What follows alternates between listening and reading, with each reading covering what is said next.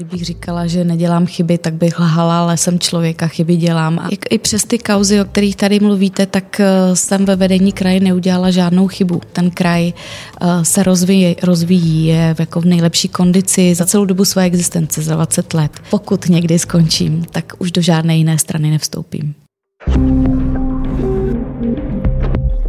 Hejtmanka Středočeského kraje Jaroslava Jermanová, vítám vás u nás, nebo spíš u vás ve studiu. Dobrý den. Uh, server Novinky včera zveřejnil průzkum, údajný, váš stranický průzkum, kde uh, vaše strana Hnutí Ano má v následujících volbách do, uh, do krajů získat 13% hlasů ve středočeském kraji. Co tomu říkáte? Tak já musím říct, že mě ten článek na novinkách překvapil. Uh, úplně mu nerozumím, protože já o takovémhle průzkumu nevím. Uh, a jak já jsem říkala, včera jsme zahajovali eh, naší kampaň ve středních Čechách, eh, já se neřídím průzkumy. Eh, já se spíš řídím tím, co mám na práci a že potřeba věci dělat a dotahovat. A průzkumy jsou různé, dochází ke mně informace z jiných stran, že oni mají také nějaké průzkumy a že jsou to čísla, která jsou rozdílná. Viděli jsme třeba průzkum České televize nebo Kantaru pro Českou televizi, kde je to číslo mně přijde normálně vysoké. Eh, na druhou stranu pak se dočtu na novinkách, že máme nějaký průzkum, kde máme 13%, tak mě to nechává klidným, klidnou, protože eh, opravdu nelze dělat práci podle průzkumu veřejného mínění. Ale vaše hnutí dělá práci podle průzkumu veřejného mínění docela často. Já si to nemyslím. No, máte určitě nějaký průzkum. Eh, já žádný průzkum na stole aktuálně nemám eh, a my tady ve středních Čechách jsme si řekli, že pracujeme do poslední chvíle a že budeme prezentovat to, co jsme za čtyři roky udělali a tak činíme a neohlížíme se na průzkumy, které vycházejí před volbami. Nicméně máte za sebou poměrně mediálně náročné období, zejména v posledním roce, k tomu se ještě dostaneme. Počítáte s tím, že byste v těch volbách prohrála? Tak může se to stát. Ne, nebojíte se, ještě vám na toho skočím, nebojíte se, že, se, že jste teďka vlastně v pozici, ve které bylo hnutí ANO při těch posledních komunálních volbách, kdy jako šlo v Praze v roli vlastně outsidera? Eh, já se nebojím, kdybych se bála, tak nemůžu jít do politiky a politický život je takový, že můžete vyhrát nebo můžete prohrát. Já eh, jsem připravená na obě dvě varianty a, obě dvě varianty mají své výhody i nevýhody, ale v tuhle chvíli bych ráda obhájila, protože máme spoustu rozdělané práce, kterou bychom rádi dokončili, takže uh, bude, budeme dělat všechno pro to, aby jsme vyhráli. Když se vrátím k těm mediálně náročnému odví nebo k těm kauzám, které kolem vás, které se vás týkaly. Ať už je to kauza, kdy váš manžel uh, pozurážel uh, lídra ODS Martina Kupku, ať už je to trestní oznámení na záchranářku, ať už je to to služební auto, ať a některé další věci. Vzala jste si nějaké naučení z toho období?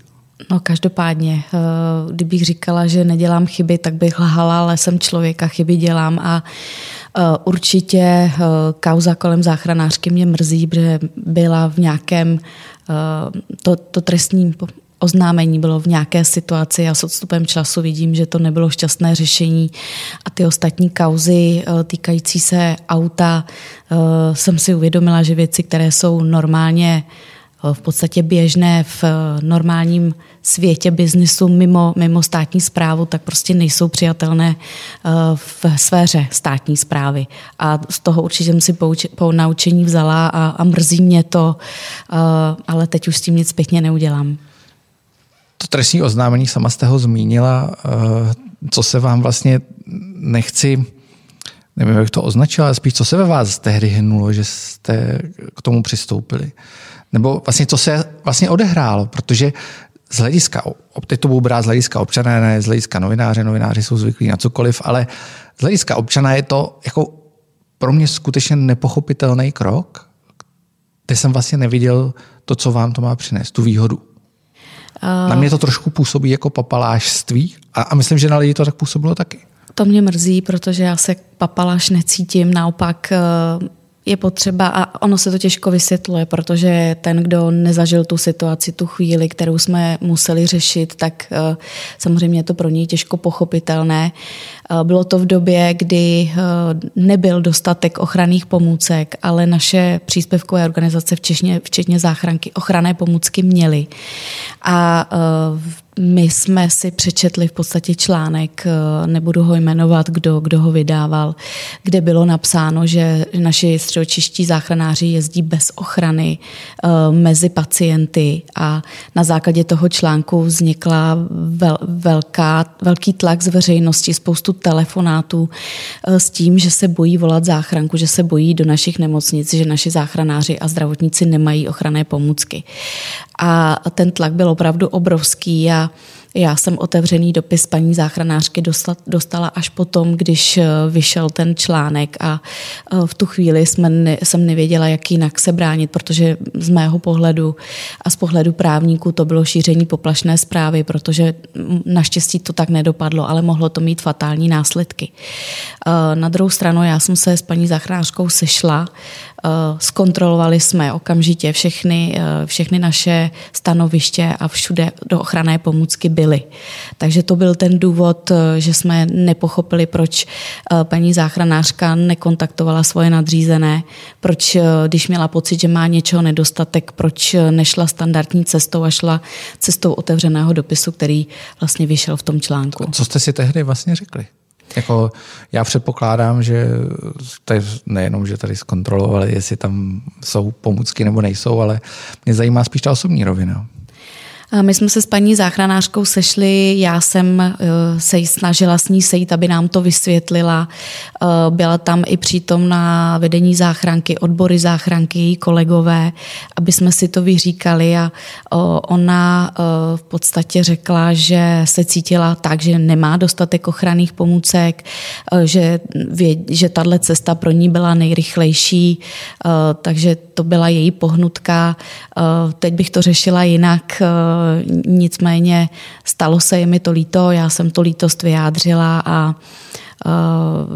za mě musím říct, že naši středočeský záchranáři jsou skvělí, já si jejich práce vážím a vždycky mají dostatek ochranných pomůcek.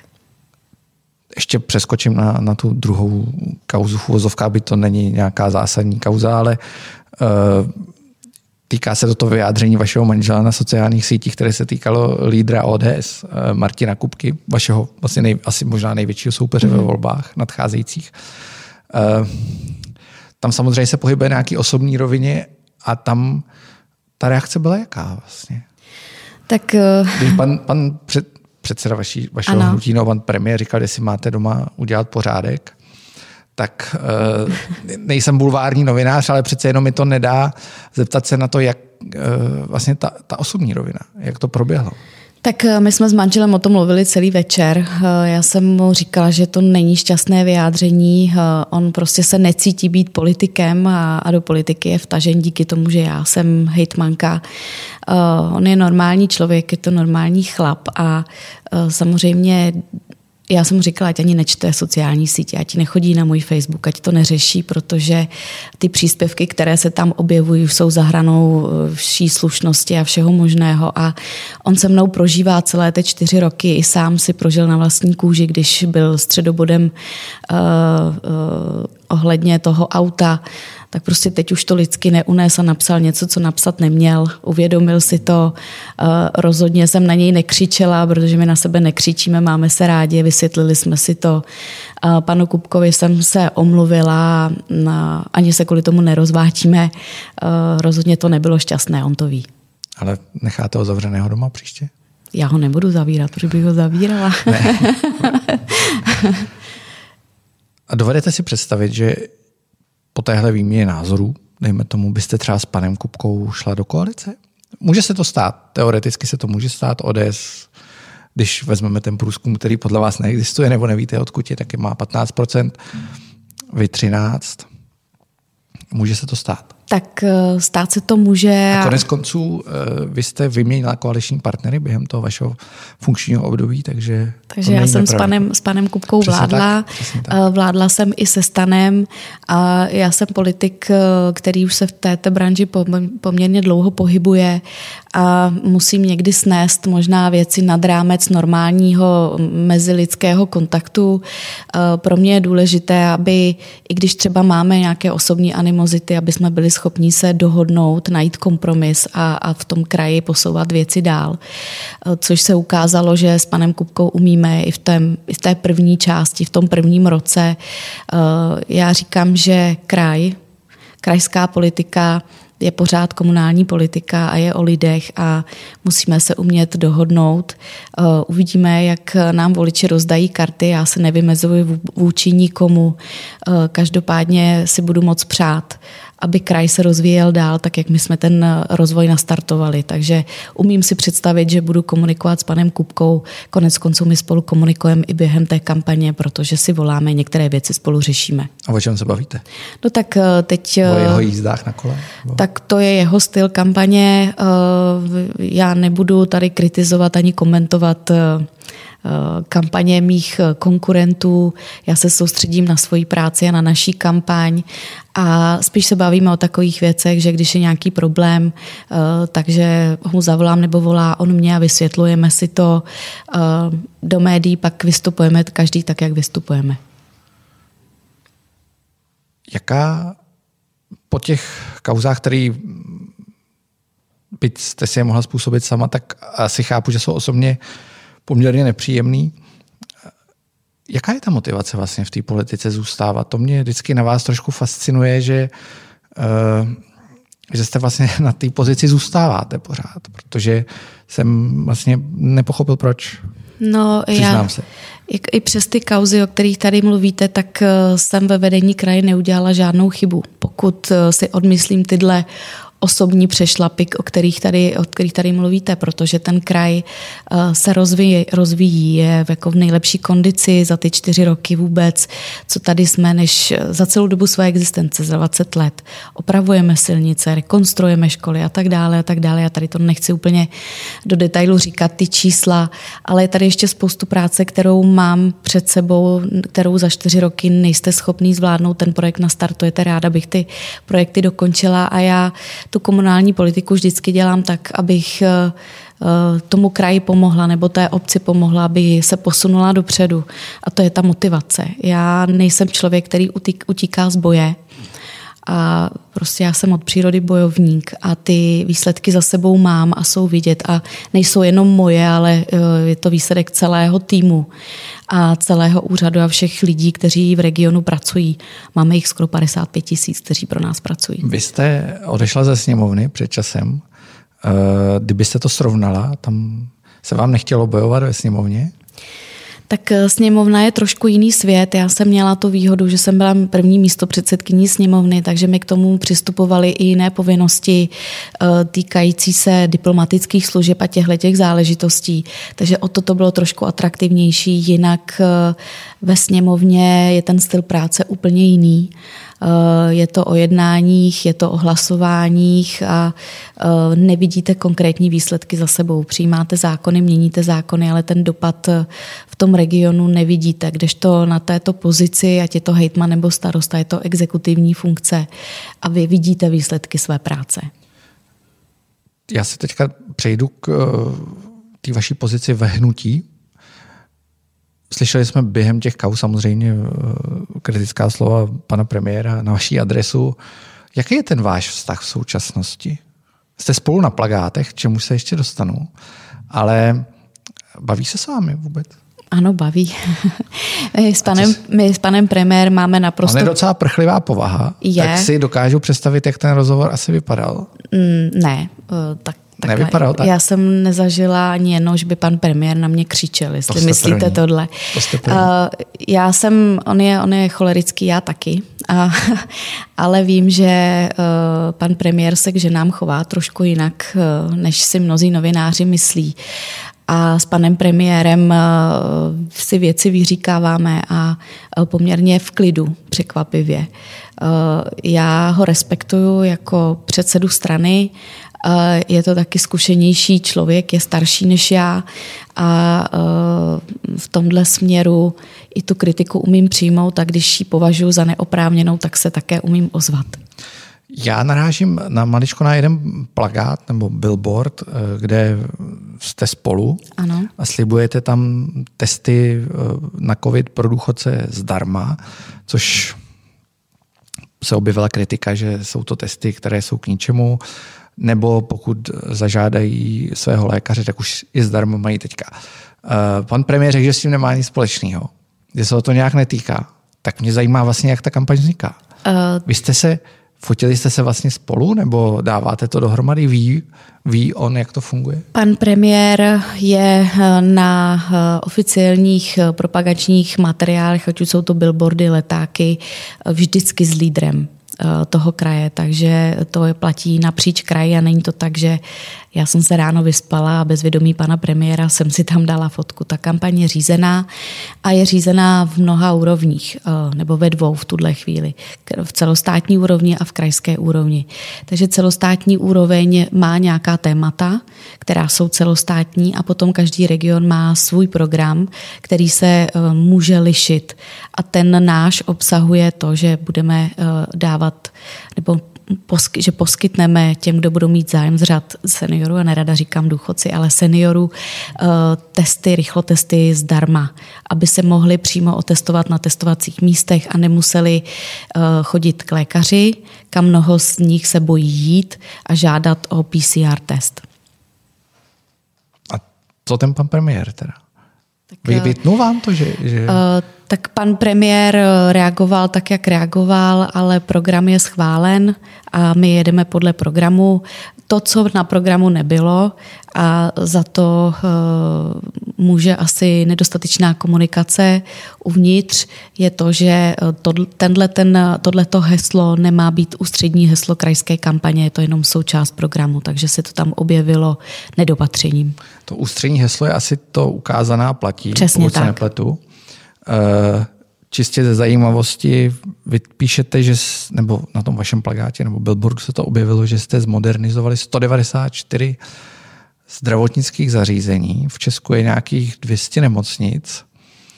Eh, v středočeském kraji je pět nemocnic. Je šest nemocnic. Šest nemocnic. Šest nemocnic. Tak jak jste tom, kde jste těch 194 vzali? To je právě celostátní téma, celostátní číslo a je to 194 zdravotnických zařízení. To nejsou jenom nemocnice, jsou to LDNky a jsou to ostatní zařízení, které se starají uh, například o děti, které jsou uh, zdravotně či mentálně postižené uh, a takováto zařízení kraje spravují. Takže tam jsou všechny ta, všechna tato zařízení, i my jich pár máme, že my máme šest nemocnic, ale pět akciových společností, to znamená, že v Kolíně pod Kolínskou je ještě Kutnohorská, ale máme i některé LDNky a máme právě takováto zdravotnická zařízení pro děti či eh, dospělé, kteří jsou zdravotně těžce postižení. Eh, kdybyste, když se podíváte dneska na ten kraj, který je, bavili jsme se o tom před natáčením, velmi, jako já říkám, špatně postavený, protože se tak vyne kolem Prahy a uh, ta identifikace s tím krajem tam podle mě, vy říkáte, že je, ale podle mě tam úplně není. Eh, co je ten největší problém dneska? Když já tím krajem často projíždím i do ostatních krajů, tak eh, já vždycky říkám, že ty střední Čechy vlastně jsou jediný kraj, který vypadá jako po válce.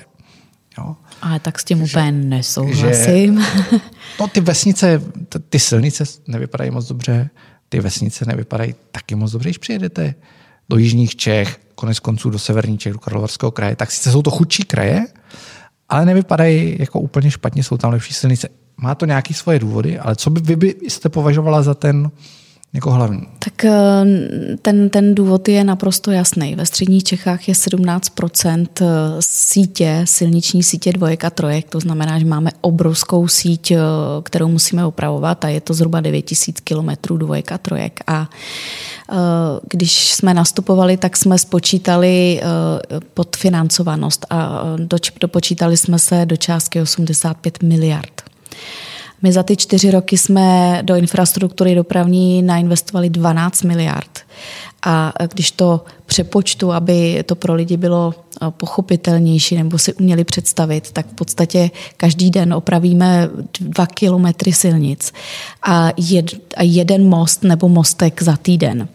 A teď tady mluvíme o velkoplošných opravách, to znamená, že ta silnice se v podstatě vykutá až na základ a postaví se úplně nová. Takže to jsou velmi drahé záležitosti a vzhledem k tomu, že jsme byli velmi rychlí, tak jsme si sáhli na spoustu peněz Evropské unie. Eh, také nám pomohlo eh, stát, se SFDI máme také peníze a ještě k tomu ale děláme další stavby. Připravujeme stavby k D3, takže děláme obchvat Jesenice, děláme obchvat Jílového, mimoúrovňové křižovatky a tak dále a tak dále. A k tomu připravujeme podporujeme také obchvaty našich měst a obcí. Takže doprava, dopravní infrastruktura je téma, které se středními Čechy poběží ještě několik volebních období. A to druhé téma, které s tím také souvisí, je zajištění dopravy eh, veřejnou veřejnými hromadnými prostředky, ať už jsou to vlaky nebo autobusy, protože my připravujeme čím dál tím víc obyvatel, využívá čím dál tím víc tuto službu, protože se nám podařilo zaintegrovat, až už teď chýbají jenom malinké kousíčky celý kraj a na jednu jízdenku projedete celý kraj, včetně Prahy. Takže eh, my se snažíme to řešit tímto způsobem, odtížit těm silnicím, aby v autě neseděl jeden člověk, ale aby radši sedli na vlak v těch uzlových bodech anebo na autobus. A tam pak mluvíme o budování P plus R parkovišť, které musíme postavit na našem území. To je, to je jako jedno z těch zásadních témat. Historicky středočeský kraj měl poměrně napjatý vztahy s Prahou, protože na magistrátu se ty koalice taky různě mění. Teď tam je koalice, která řekl bych k vám, asi si s ní nebudete úplně rozumět. Eh, ale ta spolupráce pro budování dopravní infrastruktury je asi klíčová s tím magistrátem. Jaký jsou vlastně Historicky jsme viděli řadu půtek, řadu neschod a to nemluvím jenom o vašem hejtmanství, ale i, i o vašich předchůdcích. Jaký jsou vlastně vztahy teďka třeba vaše s pražským primátorem a jeho spolupracovníky? Tak já musím říct, že ty vztahy nejsou úplně ideální, nicméně i přesto se eh, v integraci eh, daří pokračovat, eh, jinak bez Prahy bychom to těžko zvládali a Praha bez nás. S čím třeba bojujeme, tak jsou takové věci, jako že zavřou Prahu pro středočechy nebo pro kohokoliv, že nebudou jezdit auta a tak dále, což jsou taková opatření, která pro nás jsou těžko pochopitelná, jsou i těžko proveditelná. Spolupracujeme třeba i v oblasti cestovního ruchu a ta spolupráce byla nastartovaná už v minulém eh, funkčním období a tam se ta spolupráce vyvíjela velmi dobře, takže teď to nějakým způsobem běží. Ale samozřejmě, že si umím představit eh, tu spolupráci mnohem, mnohem lepší. S jinou koalicí? Nebo... Uh, mně je to jedno, kdo tam sedí, ale aby se změnil pohled Prahy na to, že střední Čechy jsou vlastně noclehárnou pro Prahu, protože to tak není a když to někdo říká, tak mě to velmi zlobí, protože středočeský kraj je venkovská oblast a ano, máme dva okresy, které jsou eh, tíhnou více k pražskému stylu života, to je Praha východ, Praha západ. Ale těch zbývajících deset okresů je venkovských a každý ten region má svá specifika a rozhodně neslouží jako noclehárna Praha. Prahy. V případě uh, obchvatu nedokončeného, to se vás taky týká. No. A tam ty, tam ty eh, spory byly velmi výrazný, kdy vlastně Praha si třeba představuje ten obchvat někde jinde, než si ho představujete vy. Jak tam to vypadá? Protože tak tam eh, jsme se zatím. Já vás trošku upravím. Obchvat Prahy je záležitostí ŘSD a to znamená státu. Ale vede přes středočeský ano, kraj a ale, vždycky tam ten středočeský kraj. Ale my jsme všechno, všechno jsme splnili, na všem jsme se dohodli, i jsme pomáhali s pozemky a tak dále, takže středočeský kraj odvedl ten svůj kus práce a teď čekáme jenom na hlavní město Prahu a na ŘSD, aby dokončili ty úseky, aby my, my mohli pokračovat právě v těch dalších přípravných stavbách pro D3, protože ty jsou úzce navázané na dokončení okruhu. Ale je potřeba říct, že opravdu nezbytně nutné, aby se se ten okruh dodělal, aby se dodělala D3, D4 a D6, protože tím pádem nám se podaří svést aspoň část dopravy z dvojek a strojek, protože uh, D1 na to nestačí, byť je opravená, tak uh, ta kapacita je vyčerpaná a ani ta alternativa, o které se mluví, jedna lomeno 3 z Mirošovic do tábora v tuhle chvíli je na hranice kapacity a prošla rekonstrukcemi. Uh, takže D3 je nezbytná pro region vůbec, nejenom tady na Benešovsku a okolí, ale pro celý ten region, aby se ta aglomerace opravdu uh, dokončila i s dálnicemi, aby ta těžká doprava nejezdila na dvojky, na trojky, protože tam na to ten, ty, ty silnice na to nejsou konstrukčně stavěné. Poslední otázka, jedna z posledních, možná poslední. Uh, co budete dělat, když se nezasednete v, tady na hejtmanství? Nebudete součástí koalice? No tak eh, zasedneme do opozičních lavic a... Takže budete pokračovat v politice? Budu pokračovat v politice. Bylo by ode mě asi srabáctví, omlouvám se za ten výraz, kdybych eh, odešla a eh, nechala věci ležet. Je to jednodušší řešení, ale já si myslím, že i práce v opozici je důležitá a jsem na ní připravená a co udělám, budu se budu odpočívat, vezmu si dovolenou a strávím čas se svou rodinou, s Emičkou, s manželem a odpočinu si a pak uvidíme, jaké přijdou příležitosti. Ještě jedna poslední otázka. Mně nedá, nedá mi to, abych se nezeptal. Vy jste byla dřív členkou i ODS, pak jste přišla do hnutí ANO a nespomínám si na někoho, kdo by se vás zeptal, jak vlastně srovnáváte to členství. Uh, já to srovnávat jako, ani nechci. Já, já, ono... proč, proč vlastně, jako v čem vás lákají ty politické strany? Eh, tak politika, a je to, tady jsme na to hodně novinářů, že jsem plánovala, že, že půjdu do politiky od začátku, vůbec jsem to neplánovala. Eh, já jsem chtěla dělat spíš v oblasti HR, protože práce s lidmi mě bavila. No ale zjevně vás to členství přitahuje. Eh, já jsem do ODS vstoupila až v okamžiku, kdy jsem byla starostkou a do hnutí ano jsem vstoupila, až když jsem ukončila svoje členství v ODS. A proč jsem vstoupila do hnutí ANO, tak eh, protože to byla vznikající strana a byl to projekt, který byl na úplném začátku. A já jsem na tom úplném začátku byla, mohla jsem to dělat podle svých představ a uh, ty vazby, které jsem zažila v ODS, tady nebyly. Byl to takový čistý štít, se kterým eh, jsem měla možnost pracovat a já jsem za tu možnost tak strašně vděčná, protože ono to příští rok bude 10 let. No právě, tak je čas a, bilancovat, jak to hnutí, bilancuju. ano, jestli je ještě čistý štít, nebo uh, už není čistý štít. Já mu... jsme viděli v řadě regionů se to hnutí ano. ano někam vyvinulo, někde byla zrušená organizace a podobně. Uh, Vypadá ta strana, nebo to hnutí dneska stejně? Samozřejmě, že nevypadá. A nejsem naivní, takže jsem věděla, že tím, jak budeme růst, jak budeme mít úspěch, tak eh, že takovéto věci přijít mohou a přicházejí, protože eh, žádná ze stran nenašla, eh, nenašla recept na to, jak zabránit takovýmto průšvihům, který se dějí ve všech stranách. Na druhou stranu to jádro, které tam je, mm, pořád ta, to naše hnutí není až tak velké, takže se dá říct, že znám skoro všechny. A ty vazby osobní jsou tam velmi důležité a je to moje srdcová záležitost, takže já až skončím hnutí ano. Pokud někdy skončím. Už plánujete konec? Pokud někdy skončím, tak už do žádné jiné strany nevstoupím. Děkuji za přijetí eh, našeho pořadu a přeju vám hodně štěstí. Já děkuji za pozvání. Díky.